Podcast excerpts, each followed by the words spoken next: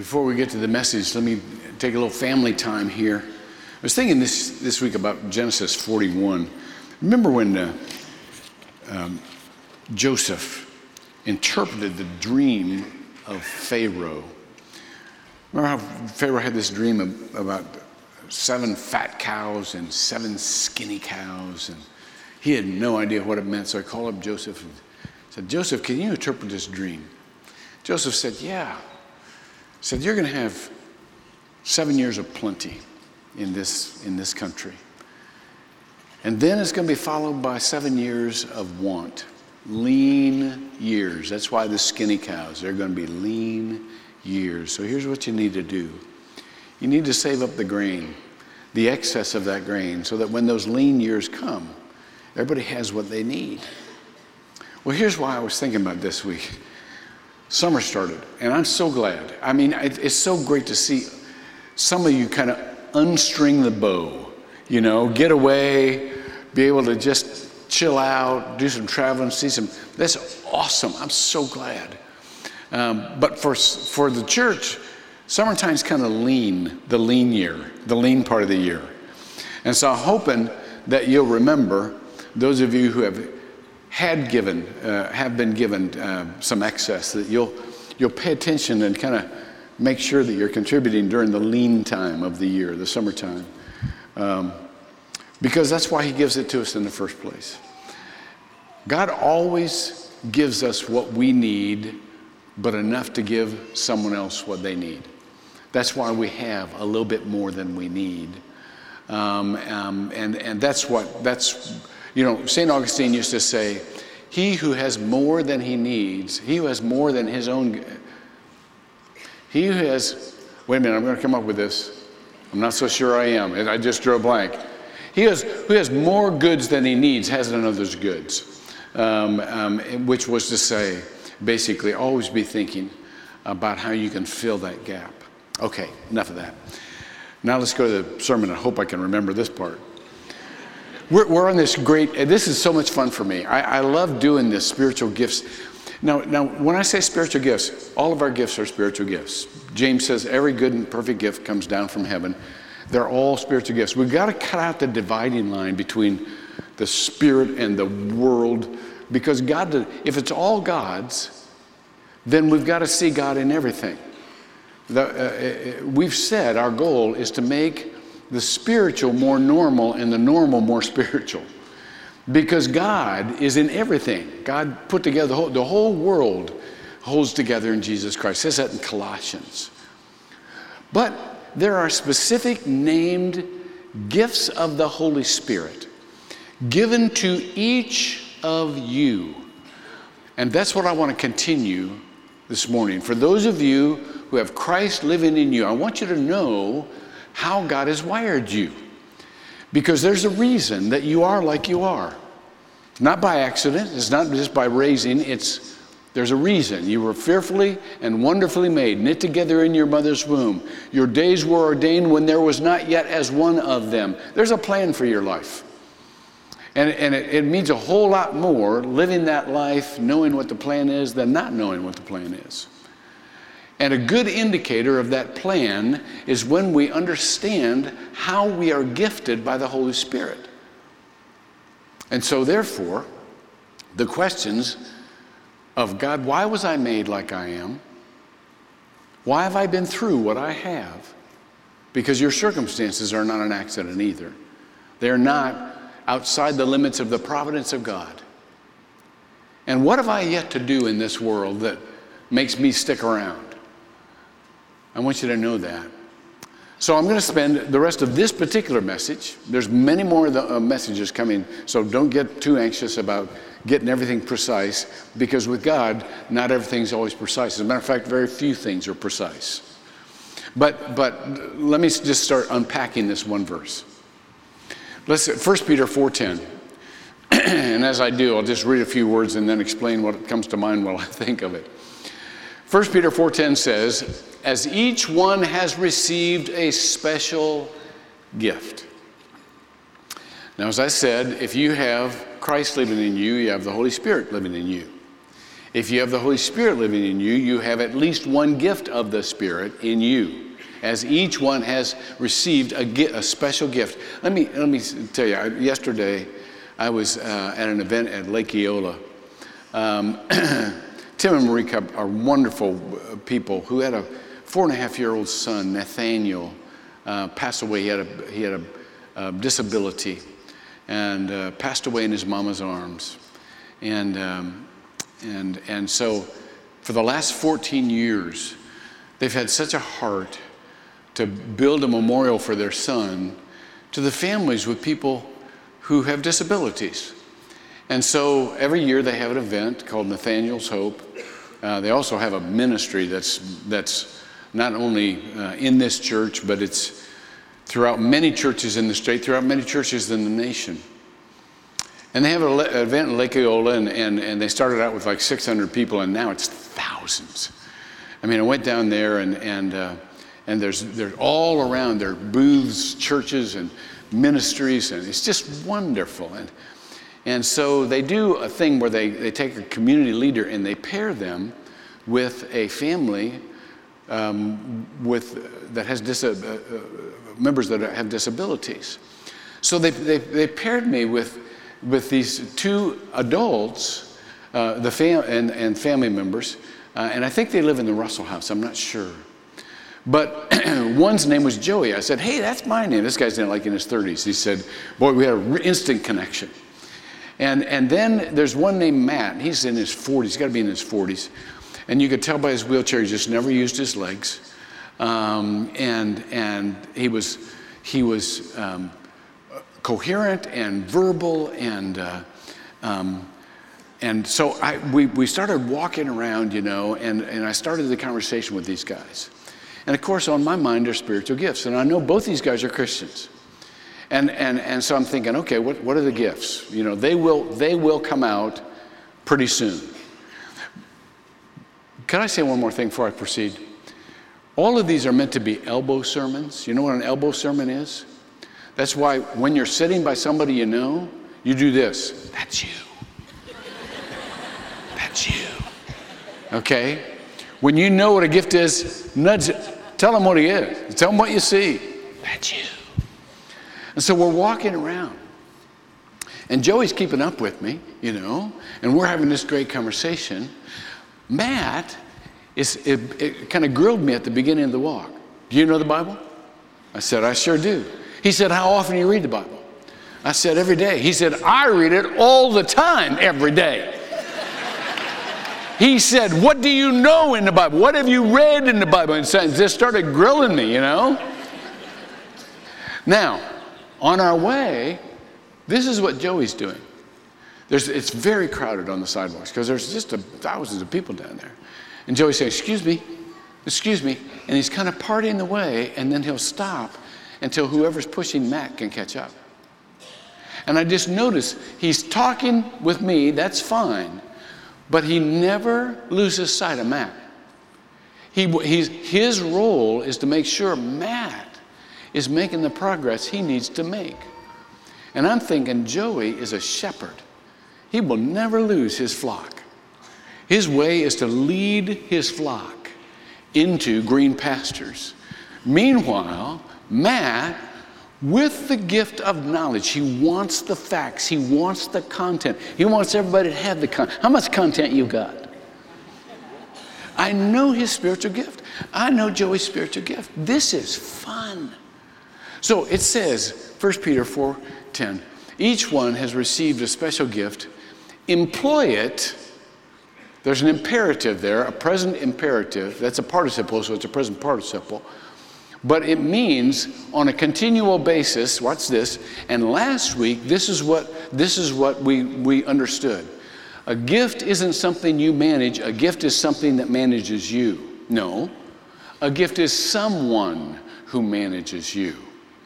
Because the gift inside you is not about the gift, it's about God. It's about He who resides in you becoming manifest through you. God doesn't want you just to be recipients of His grace, He wants you to be conduits of His grace. Employ it in serving one another as good stewards of the manifold, the word here is, is literally various forms of the grace of God. All right? So, let's do a little review here. I said last week that this is all about relationship. It's not about mechanics. It's all about. Have you noticed? Have you noticed that there are certain levels of maturity, certain stages of maturity? There's a whole spectrum. And just to be, you know, kind of grossly categorical, everybody kind of starts out at this end as babies. And the most immature form of personhood that you can have just says, feed me and we got a mess here. Somebody needs to clean it up. You know? I mean, you don't, you don't, you don't care who, you don't care what. Just take, just take care of me. All right? Now, as you get a little bit, and some, by the way, some, some people never get out of that stage. No matter how old they are. Got a mess here, somebody better clean it up. As you move up the spectrum of maturity, you get into wait a minute, there's kind of, kind of a law of cause and effect in life. There are certain mechanics that, that, that are to, you know, and I've learned that if I do this with this person, this is most likely to happen. I've learned if I do this, then this is most likely. And then you, you learn how to work life, you know? So life is about how to go about what you do. It's, it's about how things operate. And that's what you constantly, how things operate. Now, as you get a little bit more mature, what matters even more are people you love and people who love you. And it's not all about how things operate, it's all, not all about the technicalities of the relationship, it's about the person. It's about the relationship. And then you get a little bit further down the line, and probably the most mature is understanding that there is a larger relationship that operates with all of the relationships. And it's not even about your personal relationships, it's about how all of them fit together and how interdependent you are and how you thought you were operating everything, and now you come to find out you really weren't operating much. You were never in the kind of control you thought you were. Now, let me go back here and let me tell you one of my favorite memories because this has a point to it. I'm just taking a while to get there. One of my favorite memories is, is uh, when we were raising our kids, our three boys in Indiana. And Becky and I have just always done everything together. I keep telling you this, and it's true. She's my very best friend. We still do everything together, it's just without the kids now. But when they were little, um, and I was a pastor in Indiana, it was a, it was a fairly large congregation, and, and so there were, they, I always had parishioners in, in multiple hospitals throughout the city. And on the day when I went to visit the hospitals, you know, she would pack up all the kids and go with me. And when I went up into the room, she would stay down in the in the waiting room and she'd read them books. They always have the Bible books in the, or they used to anyhow, in the in the uh, um, in the in the hospital waiting rooms. And so she'd read stories to them out of the Bible, and I'd come down, pack them up, go to the next hospital. Well, when she went to the store, I went with her pack up all the kids, go to the store. But there were times when she just needed to run in for a little milk or a little, you know, this or that. And so I'd stay with the kids in the car. This was one of those days. I remember this. And I can't remember what kind of store it was we were parked out in front of, but, but we were in the parking lot and we were kind of facing the store uh, front so that, she, so that we could see when she came out. And all the boys, you know, had different personalities. Isaac was immediately in my lap because Isaac is the person person, you know? And it was all, Dad, what are you doing? Oh, neat sunglasses. What? Making faces at himself in the sunglasses and so on and so forth, talking to me the whole time. Joel, our youngest one, has always been full of words. He's a brilliant, he's, he's, he's a, but he was back there just talking to nobody in particular. He just needed to say stuff, you know? And he didn't care whether anybody was listening or not, just needed to talk, you know? Joshua, our oldest one, has always been how do things work? He's always interested in how things work. And so when we stopped, he was immediately under the dashboard fooling with the fuses, you know, wondering how it works. Now, It's during this time, it's during this season when I'm wondering if Josh is old enough to be interested in girls. Because if you're old enough to be interested in girls, the parents need to have the talk. You know, and, and, and it's usually if the dad's, you know, needs to have the talk. Now, you can't have the talk too soon because it'll be totally grossing me out, you know? But you can't have it too late because at least in my in those days, they would get their information from all the wrong places. So there's this alert. I wonder if he's noticing girls in a way that I need to have the talk. Well, he came up out from under the dashboard with a fuse, a little glass tube. He said, Dad, what's this for? I said, I have no idea. put it back. and he turned to put it back and just glanced at the front of the store, and out from the front of that store came this girl that was drop dead gorgeous. I mean, little curls bouncing, little dress full, little lace on her socks. She climbed on a bike, streamers. she had a little package, and she just rode toward our car. I watched Josh. He never took his eyes off that girl. He watched her the whole way. I'm sitting there just, he's right next to me. I'm watching his eyes. He didn't even blink. He's watching her the whole way. And finally, she disappears around the corner. He turned to me and he said, Dad, did you see that? I said, See what? He said, Did you see that bike?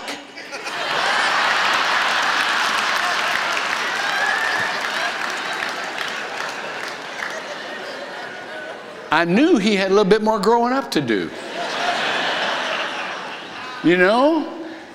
Because he was interested in the mechanics rather than the person.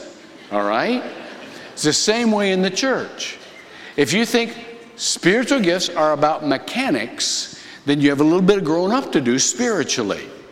Because they're always about the person, watch this, and the Lord, the personal relationship with the Lord. I know so many people get so caught up in mechanics. Sometimes, doctors, you have patients that you describe in symptoms. There's a person in there.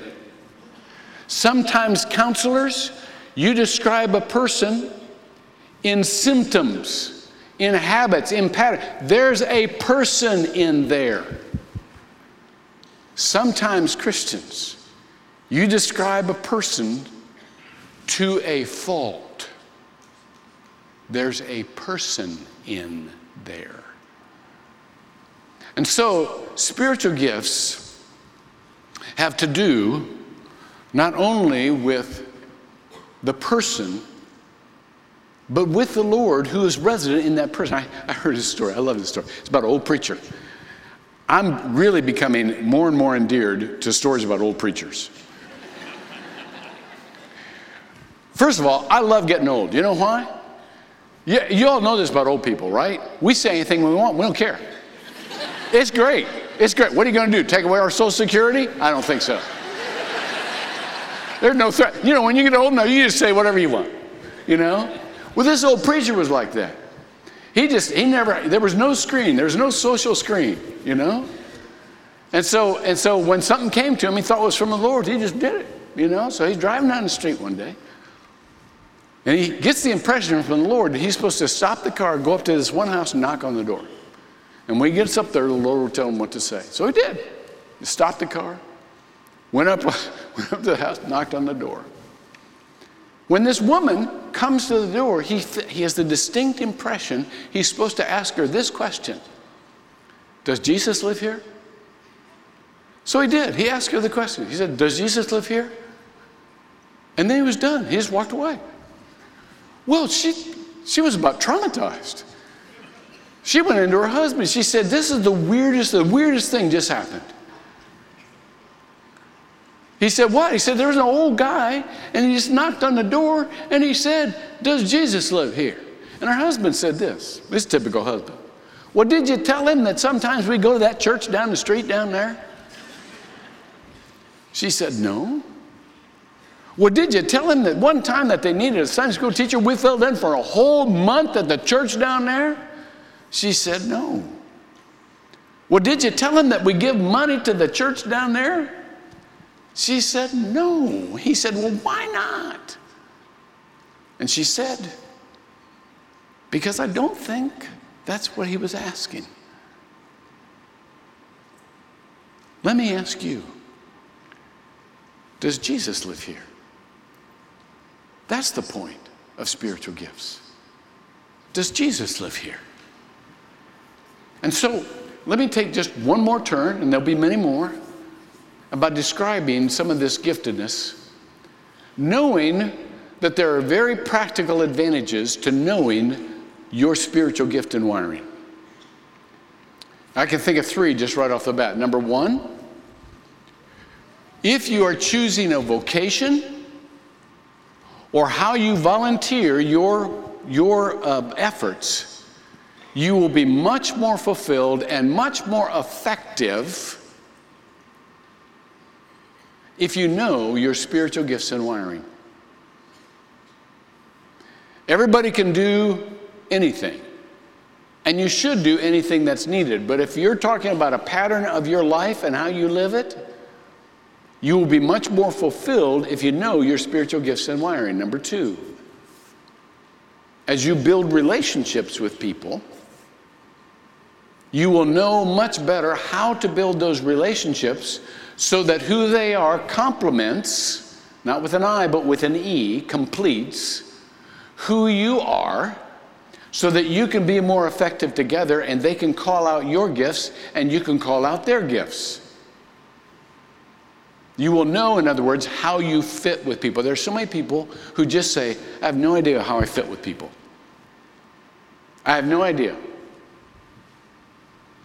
Number three, if you know your spiritual gifts and wiring,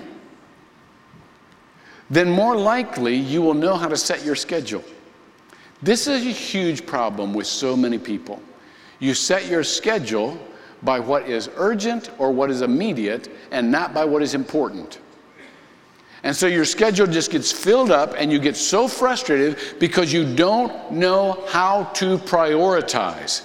If you know your spiritual gifts and wiring, you are more likely to know how to prioritize any discretionary time and how to scooch out more of your time to be discretionary because you know it's what God had planned for you and you're not just responding to the circumstances. Okay, so let me give you one way to categorize these spiritual gifts. I'll give you more later on. This is kind of a minority view. It's only about 20% of all of the literature written on spiritual gifts contains this kind of uh, breakdown, this kind of categorization, but it's useful. Uh, and I'll tell you why as we go along. Um, and, and then I kind of, I'm going to give you one more tool on how to be more sensitive to what your spiritual gift might be, okay? Okay. So let's go to the motivational gifts. These, these are in Romans.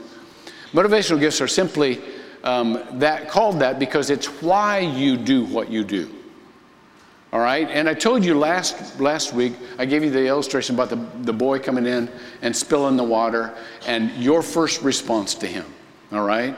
And there, there would be some of you who would want to teach him how to hold the water better, how to not spill it. There would be some of you who would want to, to, to not have him feel bad. Um, there would be some of you who would want to, to um, break into commentary on young people today. Um, and so on and so forth. So you can guess which one those are, you know. If you want to teach somebody how, it's, it's, it's, it's teaching. But the teaching is not just a technique, it's that you really want people to be instructed so that they can live their life more effectively. You care about the people, not just about the technique. Mercy, it's not just about making them feel better for the moment.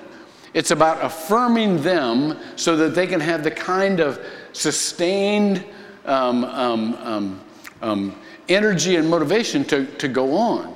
Um, um, prophecy, I told you about, uh, it's about, it's about trying to build a better culture. It's not just about criticizing one person or about young people in general. It's about trying to build uh, something better that you believe would be, and so on and so forth. Okay? Okay. Second category is this the office gifts.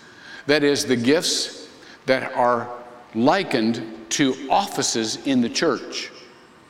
And you have apostles. Apostles are people, I'm kind of wired like this, just to give you a heads up.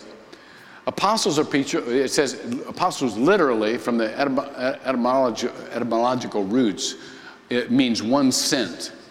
Apostles love to cross boundaries geographical boundaries, cultural boundaries, racial boundaries, um, um, um, intellectual boundaries.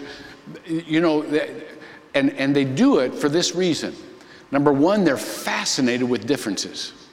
They always want to learn how the bigger picture goes together. And number two, they want to establish the kingdom with people who are different than they are. And so the first missionaries, the still the missionary, that's, that's the Latin word for apostle is missio, missio, one sent missionary. And so these are people who, who love it. Prophets, the people, there's a, there's a prophetic office, there was a prophetic office of the church, and there still is in some churches, that speak forth the word of God. Doesn't care how people feel. I'll come to back to that in a minute. But they just, nothing is more important than the truth that people need to hear. Evangelists. You know, there is, a, there is an office in the church of, of evangelism. By the way, all of us are supposed to do all of these with a small letter. All of us are supposed to speak forth the truth. All of us are supposed to cross boundaries, to build bridges. All of us, you know, are, so, are supposed to tell other people the good news of Jesus Christ, which is what an evangelist does. But frankly, there are some people who are just gifted with evangelism. Um, um, and, and, and, and, they, and, they, and it's, it's, it's how they build the church. My brother in law has the gift of evangelism. You cannot be with my brother in law in an elevator and, and go from the first floor to the third floor and not know exactly where you stand with Jesus Christ. Uh, and, and you're not threatened by him. He, you don't, you, it doesn't make you nervous. You know, he'll just go into a lunch counter and say, Would you pass the ketchup? Where's Jesus in your life? and, and the person will be, Oh, yes, here's the ketchup. And I was hoping somebody would ask me that. I mean, it's just so, I mean, it's just so what they do, you know? I, I witness to people, but my eye starts twitching and I'm trying to figure out how, how can I get the Four Spiritual Laws book out? You know, it's just like, you know, so I, I do it from a sense of, yeah, I want you to have what I have. He does it like he breathes, you know? There are pastors who, uh, Joey is a pastor, he's a shepherd, you know? And, and pastors are different than apostles. Apostles always need to see the next boundary, the next group of people, and so on and so forth to establish, and then they move on. Pastors just want to stay with the same group, with the same, that's their herd. They want to know every sheep. They want every sheep, every lamb, all right? And so, and so there's pastors and then there's teachers, and, and we'll continue to, to develop the, you know, the, the people who want um, for the church to be educated and competent, but to be better by it, not more arrogant from it. So, so those are the office gifts. Now, skip over to the manifestation gifts. I'm going to talk about these two. These are more spectacular gifts where, where God's boom, yikes, there's God. Um, and and I'll, I'll talk about these. And there's a, in charismatic churches, there's a little bit uh, longer uh, title here. You know, it's a word of wisdom, word of faith, word, word of knowledge, and so on and so forth. Um, um, but, but, it, but it boils down to variations of the same dynamic. Uh, by the way, healings, I want you to see that's always plural in Scripture. No one has the gift of healing. There are just some who see more healings because they ask in faith more often. The Bible says, you have not because you ask not. And, and so, and so eh, every healing is a separate event, a separate a gift from God. Now, now I'll, ta- I'll teach you this. I won't teach you this the, right now, but I'll teach you this.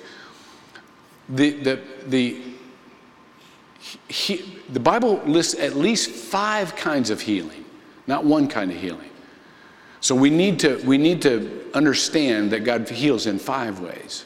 So anyhow, I'll teach all that. Okay, come, come back, and, and I'm taking too long here, so come back. I, I, I put all that down. Put all that down. Uh, uh, we'll, we'll get to that later. So here's, here's the tool. Here's a tool. I, I told you uh, last week, okay, one indicator of how you're wired is how you respond to the need in front of you. Now, here is another tool that talks not about your response and your fulfillment, but about your irritation. All of you get irritated. And, and, and the chances are you will get more irritated more consistently in the area where you're gifted. All right? Let me give you an example. If I were to say to you, tell me what's wrong with the church. You know, just tell me what's wrong with the church. Some of you would say, I'll tell you what's wrong with the church. The church is totally disorganized. I mean, the left hand doesn't know, know what the right hand is doing. I mean, you can go to our pastor and he, you know, you'll say, Did you know this and this? He'll go, No, I don't know. You know? And it's and and and these people are doing this and these people don't know it and, and they don't even and then I, the church needs to get organized. We need to be coordinated. We need to be cooperative. Chances are you have the gift of administration. I'll tell you what's wrong with the church. People take in all of this, you know, preaching, but you never teach people actually how to apply it. You don't, people don't have enough information. You can't just throw up Bible verses. We have to be, we have to have the information of how that is operational in our life. Gift of teaching. I'll tell you what's wrong with the church. People come in every week. They have all the potential in the world. They're beat. The world beats the snot out of them. They're so discouraged. They're so, they're so frustrated. They need to be built up. They need to be motivated. They need to, they, they need to know they can do this thing. Chances are you have the gift of exhortation. I'll tell you what's wrong with the church. People come in every week in pain. I don't mean discouragement, I mean pain. They can't listen to these nice little religious talks you give while they're in pain because everybody knows pain is totally consuming. All you can think about is what hurts. Bind up people's wounds. Help them to be stabilized and affirmed and loved. Then maybe they'll be able to, uh, to, to listen to what you're saying. Chances are you have the gift of mercy. I'll tell you what's wrong with the church. It's you preachers. You mealy mouthed little, just you dance around, trying to say everything all politically correct, afraid you're gonna, afraid you're gonna offend somebody. You gotta preach repentance of sin. If You haven't got a good sermon until somebody's sweating through their jacket. That's a good sermon right there. Chances are you got, you're a prophet. Chances are. I'll tell you what's wrong with the church. There are people come in, they, they haven't even got good shoes. You know? They, they, can't, they can't even pay their, their they, they, can't, they don't even know where they're going to be living next week. They've got a mess right then. They need fixed right then, and they have no one to help them. Chances are you have the gift of helps because you care about what will personally help some person. I tell you what's wrong with the church. You're a bunch of holy huddlers. You come in once a week, you huddle up, go back out. The community remain, remains exactly the same. You have not had one impact on, on the world. Not one practical thing has happened to your community because that church has been in the community. Chances are you haven't get the service because you want to do practical. You understand how this works? Now, if you just in your mind listed, I agree with all of the above, you're way too negative a person. You haven't got a spirit, you just got a, you got a, you got a spirit of cynicism. You know, cut us some slack. We're doing the best we can, all right? But the point is that God will very often speak to you through your irritation. But by the way, that's why it's always, always dangerous to come to us with any suggestion because we will immediately put you in charge. We, we just figure if it's, if, it's, if it's on your nerves, God may have called you and gifted you to solve the problem you're talking about. So watch out what you complain about here because you'll get a job. Serious business. I'm serious about that. All right, there's the last point. Oh man, I'm over. I'm so sorry. This, just two more, three more minutes. Don't time me. Three, three quick scriptures James 1 22 through 24. Prove yourselves doer of the word, not merely hearers who delude themselves. For if anyone is a hearer of the word and not a doer, he's like a man who looks at his natural face in a mirror. For once he has looked at himself and gone away, he has immediately forgotten what kind of person he was. Do the next scripture. Genesis 2:23. The man said, Now this is bone of my bones and flesh of my flesh. She shall be called woman because she was taken out of man. Now here's what I want you to see. I want you to see if you're trying to discover your spiritual gifts by yourself, you will never do it. Because even if you come across legitimate knowledge, you'll forget what it is. You won't operate like that. What we need is another who reminds us of our spiritual gift. The reason that the man shouted out after going through all the, uh, the animals and not finding a helper suitable for him, he shouted out, Because now this is woman who is the other part of me that I needed to realize the first part of me. Bone of my bones, flesh of my flesh, because she was taken out of me. And you don't have to be married to do this, the same principle operates in the church. That's why we need each other. It says in 1 Corinthians 13, 12 and 13, for now we see in a mirror dimly, there's that word again, but then face to face. How do you discover your spiritual gifts? You elbow your way there. Now I know in part, but then I will know fully, just as I have also been fully known. It's in relationship. Let me tell you this story, and then we'll quit. It's a parable I heard a long time ago. It's never left me. Because it's a parable and a fable, it's a made up story. It was about this, this one kid who had been born with a unique disability. He could see the whole world for what it was. He was smart as a whip, but for some reason, he couldn't see himself. I mean, he looked down and he couldn't see his own body. He would look in a mirror, he couldn't see his own reflection. Well, this really bothered him. You can imagine how distracting this was growing up. But he persevered.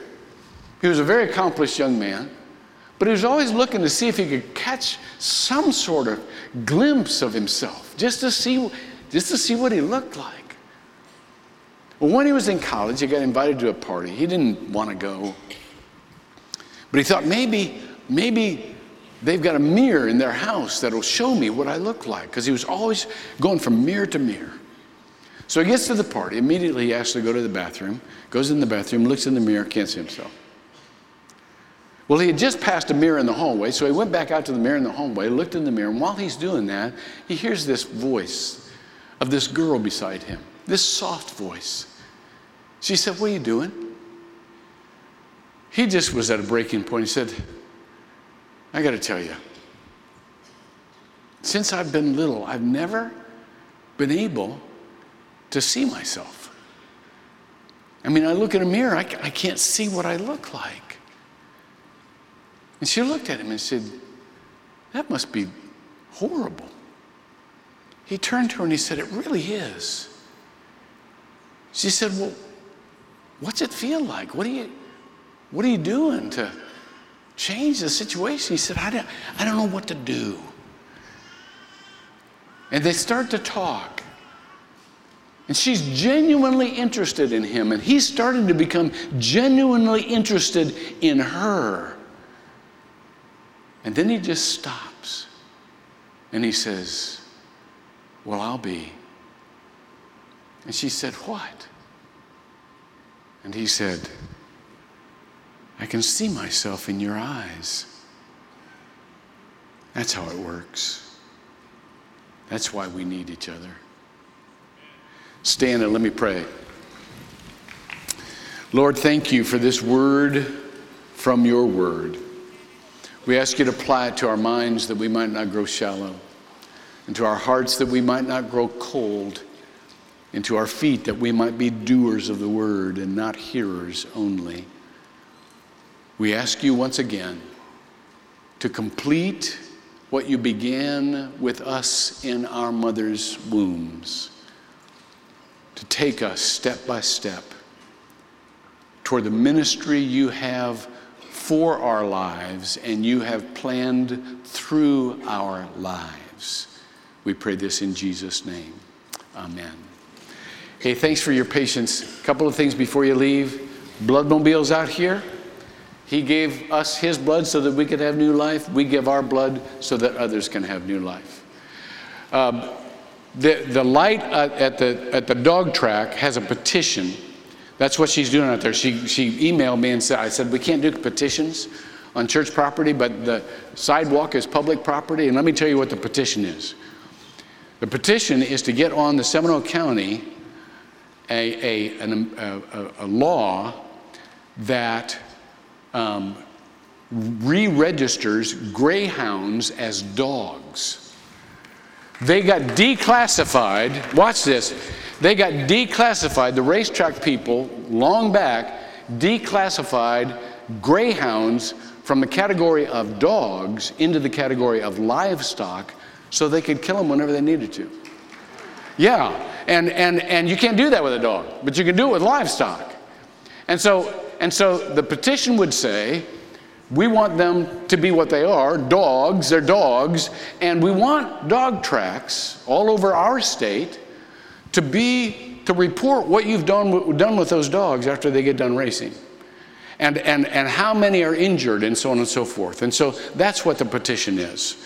Um, and so if, if, if you're interested in that kind of effort which i am i'm going to sign it uh, you can go out and sign it. All right here uh, i'm way late. I'm almost 10 minutes late prayer team up here go thou and do what i just said. Amen